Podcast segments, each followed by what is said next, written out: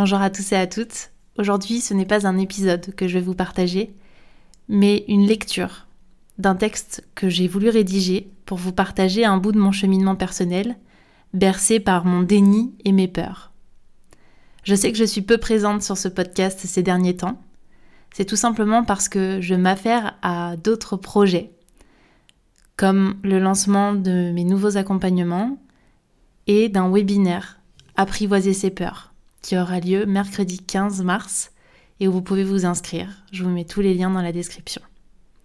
Maintenant, je vous laisse place à l'inspiration et je vous dis à très vite par ici. Je n'ai peur de rien. J'ai 25 ans. Je ne sais absolument pas ce qu'est le développement personnel, le coaching ou ce que veut dire se sentir aligné. Je n'en sais rien car je ne me suis pas posé ce genre de questions. L'important en cet instant, c'est de travailler, kiffer et se poser. Les émotions, les peurs, le sens de la vie, le bien-être psychologique, physique, l'équilibre de vie, c'est pour moi un truc de gens perchés, de personnes qui ont eu une enfance difficile. Et ce n'est pas mon cas.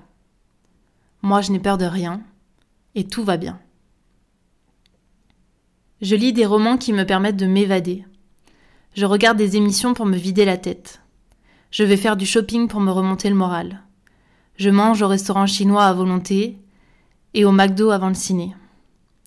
J'ai un groupe d'amis que je vois tous les week-ends. Je suis en couple. J'ai enfin un CDI.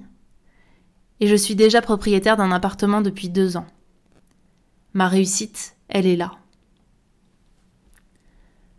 Mais tout ça, ce ne sont que des mensonges, qu'un déni que j'entretiens.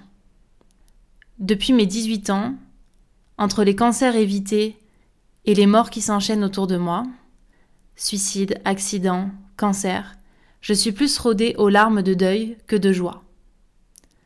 Je me mets à flipper que les gens que j'aime meurent un par un, et j'ancre que le bonheur n'est pas possible sans malheur.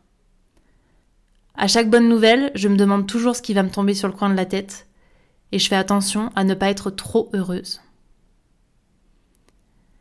Et puis un beau matin, je me retrouve dans ma voiture pour aller bosser et je décide de tout plaquer. Comme si une urgence de vivre s'emparait de moi. Oui, j'ai peur de faire le mauvais choix, de ne pas réussir, de ne pas être capable, de me prendre pour celle que je ne suis pas.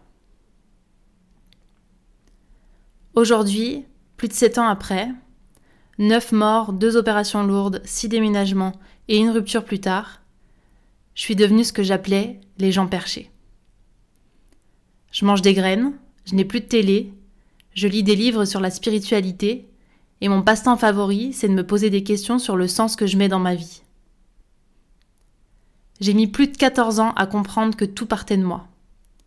Mes pensées, ma vision, mes croyances, mes mécanismes de défense, mes douleurs, mes peurs, mes mensonges, et qu'il existait une autre réalité, celle où on arrête de lutter contre la vie, où l'on dépose les larmes, et où l'on décide d'avoir le courage et la sincérité d'apprivoiser ce qui doit l'être, et d'être enfin souverain de son propre épanouissement.